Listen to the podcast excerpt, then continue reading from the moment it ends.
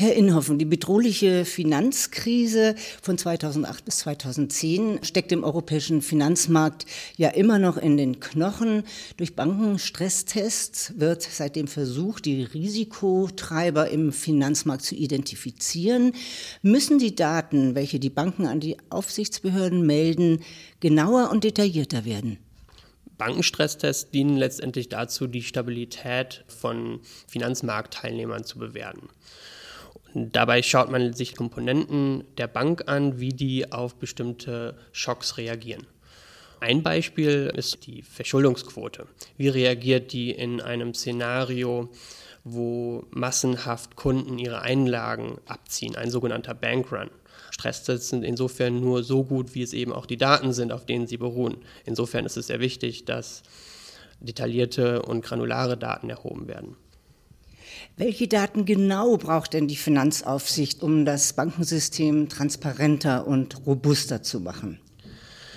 Aus der Perspektive der Finanzaufsichten wäre es natürlich ideal, alle Aktivitäten aller Marktteilnehmer zu kennen. Das ist natürlich nicht realistisch, aber die 40 äh, Finanzvorschriften, die seit der Finanzkrise umgesetzt wurden von der Europäischen Union, haben ganz wichtige Segmente des Finanzsystems beleuchtet. Insbesondere ähm, sind hier wichtig die Derivate. Und äh, die Finanzkrise hat gezeigt, dass das extremst gefährliche äh, Instrumente sein können. Welche Daten sollen denn zusätzlich abgefragt werden? Dazu gehört sicherlich, dass der Umfang ausgeweitet wird. Der große Vorteil dieser granularen Datensätze ist es, dass sie maßgeschneiderte Auswertungen ermöglichen. Im Englischen sogenannte Made-to-Measure Aggregates. Das verbessert die Transparenz insofern, als dass verschiedene Perspektiven im Bereich dieser Verflechtung eingenommen werden kann. Man kann zum Beispiel Verflechtungen auf der Ebene von Ländern, von Sektoren, Firmen und sogar in der Zukunft unter Umständen auf der Ebene von Personen, also den Händlern in den Banken oder Finanzinstituten analysieren. Der Trend geht dazu, dass Daten oder dass Informationen nicht mehr von den Meldepflichtigen klassifiziert werden, sondern dass diese Klassifikation den Finanzaufsichten überlassen wird sodass eben diese verschiedenen Perspektiven eingenommen werden können. Die Banken beklagen den hohen Aufwand und die Kosten, die dabei entstehen. Oft führen die Marktteilnehmer zwei elementare Punkte an. Zum einen ist das die Informationstechnologie.